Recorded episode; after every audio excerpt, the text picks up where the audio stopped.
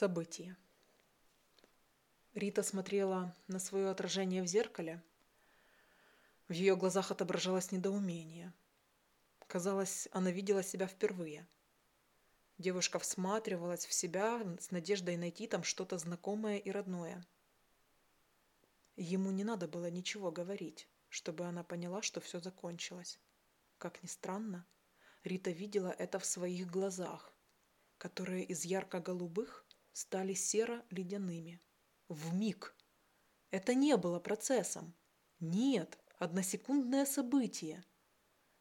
Девушка стандартно пила чай перед ноутбуком.